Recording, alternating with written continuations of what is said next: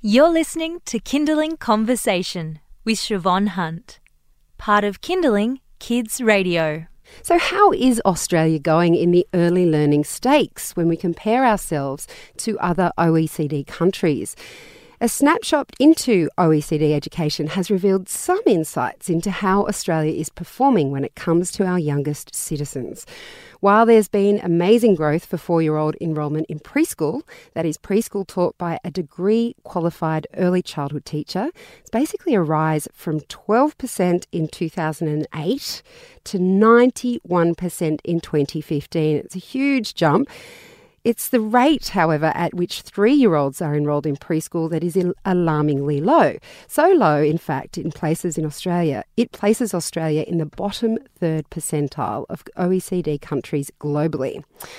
That's a lot of statistics. What does it actually mean? Joining me in the studio is Lynne Harwood, the CEO of Gowrie, New South Wales. And on the phone, we have Sam Page from Early Childhood Australia. Welcome, ladies. Hello. Thank you, Siobhan. Sam, if we could start with you, um, it does sound like a, an incredibly good sign that four-year-old intent, four-year-old attendance is improving um, quite a lot.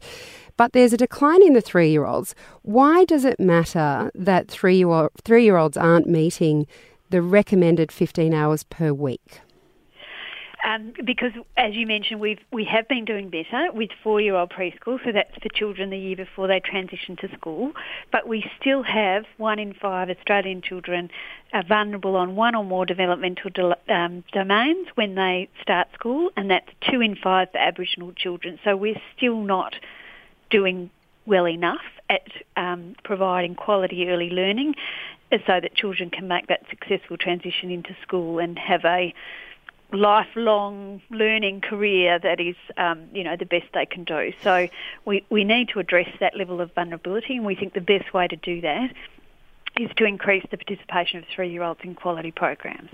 So we most people know that that year prior to school is all about um, making sure they're socially ready for school. We know it's not as important that they learn how to read and add and all the rest of it.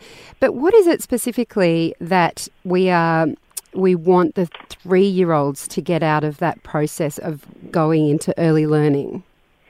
It's it's the, it's the same, but it's uh, it's about a um, particularly with three-year-olds, um, identifying children who might be at risk of uh, of poor educational outcomes because of vulnerability. So it may be that they have um, um, poorly developed language skills or uh, are having trouble learning self-regulation or their social skills aren't where we might expect them to be.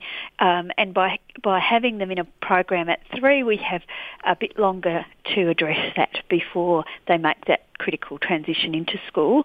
Um, so we can arrange any additional support they might need. We have longer to spend with them. Um, the teacher can amend the program and adjust the, the, the, activities that the children are engaged in in order to cater to those different needs. And it's particularly children that are vulnerable that will benefit from that extra year. Lynne, um, you work particularly. You've you've worked in areas with Gowrie, New South Wales, mm-hmm. where you're uh, trying to address disadvantage and you're trying to get children into schools, preschool um, environments. What is this an issue of cost? Is that the reason why we're not seeing three-year-olds uh, take take the hours they need? Look, cost will always be an issue. It's certainly not the only issue. There are many other issues as well, but certainly cost can be. And I think um, often it's the way money is spent and the way the focus is on the different uh, areas of money so that access and accessibility becomes more difficult than it needs to.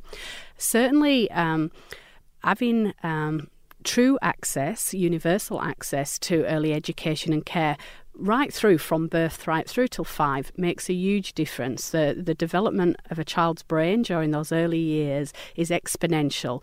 The brain continues to develop always, but the the earlier we can bring children into an environment where there's purposeful play, where there's an environment um, where they can engage in, in meaningful and structured ways, um, it really does add amazing benefits to the to the future potential for the child. So so certainly cost is a prohibitor in some instances, but also it's also just the system being slightly complicated that also prohibits many issues and it's also the notion of some funding is focused in ways that makes it inaccessible for certain groups or certain subgroups within the community. So it's about a broader spread and, and just more universal and easier access. Sam, does this come back to what Early Childhood Australia were trying to say um, when all the discussion about childcare funding came up and the 15 hours you wanted weren't, weren't actually agreed to? I mean, where are we at with that now? Yeah, so um, we didn't get the result that we would have liked in the childcare subsidy reforms that will start from next July. So what we were arguing for always and continue to argue for was that we think all children should have access to two days a week of a quality early learning program and we think that should actually start from the end of paid parental leave and continue right up until children transition to school. And what we wanted the government to do, the federal government to do, was exempt children from the from their parental activity test for that two days a week, um, so that they could access that through the childcare system. Um, but we also support the um, the public and, and funded delivery of preschool programs. So um, it's not one or the other. It's about having a range of different options for parents. So um, some parents um, in some states can access publicly funded preschools. In other states, um, it's easier for families to access childcare and use the childcare subsidy system.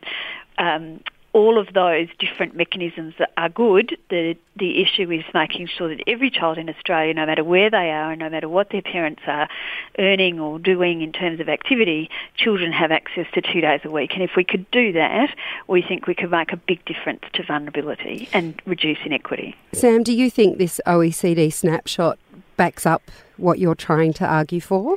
Oh, yes, absolutely. Internationally, all the developed countries have four-year-old preschool. It's a no-brainer. Most of them have really high participation rates now for three-year-olds, and they're all talking about what to do about vulnerable two-year-olds.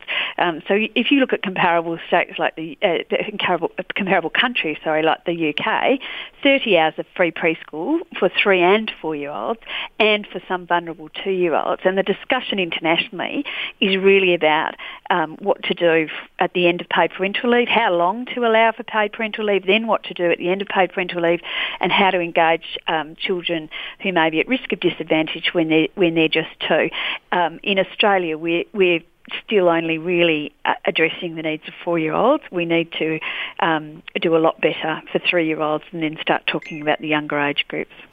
You're listening to Kinderling Conversation. I'm Siobhan Hunt and I'm speaking with Lynne Harwood, who's the Gowrie New South Wales CEO, and Sam Page, who's from Early Childhood Australia. And we're just chatting about the snapshot, the latest snapshot from the OECD into education. And of course, we're looking specifically at early childhood education. If I could bring you in here, Lynne, um, as I mentioned, Gowrie New South Wales is an inclusive organisation, and you're often trying to be inclusive when it comes to children who are disadvantaged. It may be something that a lot of people have heard, but can you explain to me, from your practical experience, the kind of impact quality early learning can have on the life of, let's say, an Indigenous child, because Sam mm-hmm. just mentioned mm-hmm. earlier mm-hmm. that these are still this is still one of our biggest, most vulnerable groups absolutely. in Australia. What kind of impact does that have for an Indigenous child? Yes, absolutely. So, Gowrie New South Wales, uh, as embedded within our values and our vision, um, uh, the commitment to being inclusive of every child and every family, and certainly within that, the Indigenous and Aboriginal and Torres Strait Islander children are a big focus there for us. For instance, one of our programs in Dubbo is actually um, deliberately and consciously built in an area that has a high over 80% percentage of indigenous families and it's it's been built in an area that traditionally even as little as 20 years ago there were riots and there were a lot of disharmony in the community because they just were, were not feeling like they were being listened to, heard, or they didn't feel they had access to services that everybody else has come to expect. What we've found with working with that community is that um, it's about building trust. So once you've got that trust, um, the you know the, the child has uh, access to an environment where they can create purposeful play. They they can really um, uh, grow in, in every aspect um, of to reach their potential. But also, it's about um, instilling trust with the family, so the family have uh, faith in the organisation, the family have faith in an external environment environment for their children, and then by having that faith and trust, um, it it instills a, a, greater understanding and a greater respect from all ages and all, all backgrounds. And I think that's really important. The, the other aspect is about um, being conscious about some of the unconscious barriers that there are to inclusion. And, and certainly, we have a team of professionals who work with other. Um, early education and care organisations and, and, and educators to actually unpack what some of those barriers are. And and it's usually the, the unconscious barriers that are, you know, the unknowns. And, and, and so it's really ensuring that uh, as an organisation, as a service, as a as an environment where children can flourish, um, there are no barriers. Everything um, is done in a very inclusive and mindful way so that um, um, children and families who are already feeling vulnerable for many different reasons are not feeling extra vulnerable when they come to a new environment and are not feeling uh, exposed or isolated in those environments. Sam, just before um, we let you go, I just I'd just like to end on the point that um, I love that Early Childhood Australia often brings up. Um, can you tell us about the economic reason behind investing in our vulnerable, vulnerable three and four year olds? So let's just say you have no social conscience at all. there is still an economic argument, isn't there, for putting investment into these areas? Yes, there's a very strong economic argument. In fact, it's one of the strongest I've ever seen, and I've worked across lots of um, different areas of social policy. Um, what we know, and there was a terrific report by PricewaterhouseCoopers um, just a couple of years ago on this, is if we invest in quality early learning, we get uh, economic return in three areas. Um, one, which is really obvious, is we get the taxes paid by, by parents who go back to work. Um, that's the easy one to calculate. Um, the second one we get is uh, is a benefit from children doing better in school and staying at school longer and going on to tertiary and university study. Um, so that's well documented as well. And the third area where we get the biggest return on investment is addressing children who are otherwise at risk and reducing that vulnerability. And that if we reduce that vulnerability in early childhood, we actually reduce vulnerability across the lifespan.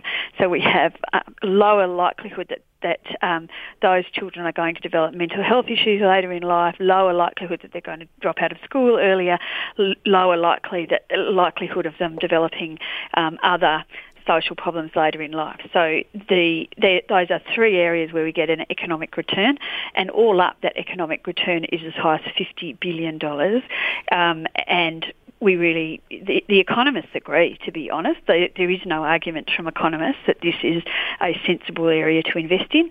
Um, the researchers and academics agree. Most of the ministers for education agree. The issue we've got is, is finding a mechanism that works across the eight different states and territories to actually um, make this a reality for every Australian child wherever they are. Sam, thank you so much for your time today. You're very welcome. Thank you, Lynne, for coming in. Thank you. That's Lynne. that was Sam Page from Early Childhood Australia, and Lynne Harwood, the CEO of Gowrie, New South Wales. We'll have links up to both of those organisations on our website later this afternoon. You've been listening to a Kinderling Conversation podcast. We'd like to reach as many parents as possible, and you can help us by giving us a review wherever you downloaded this episode. It means that more people can find us. I'm Siobhan Hunt. See you next time.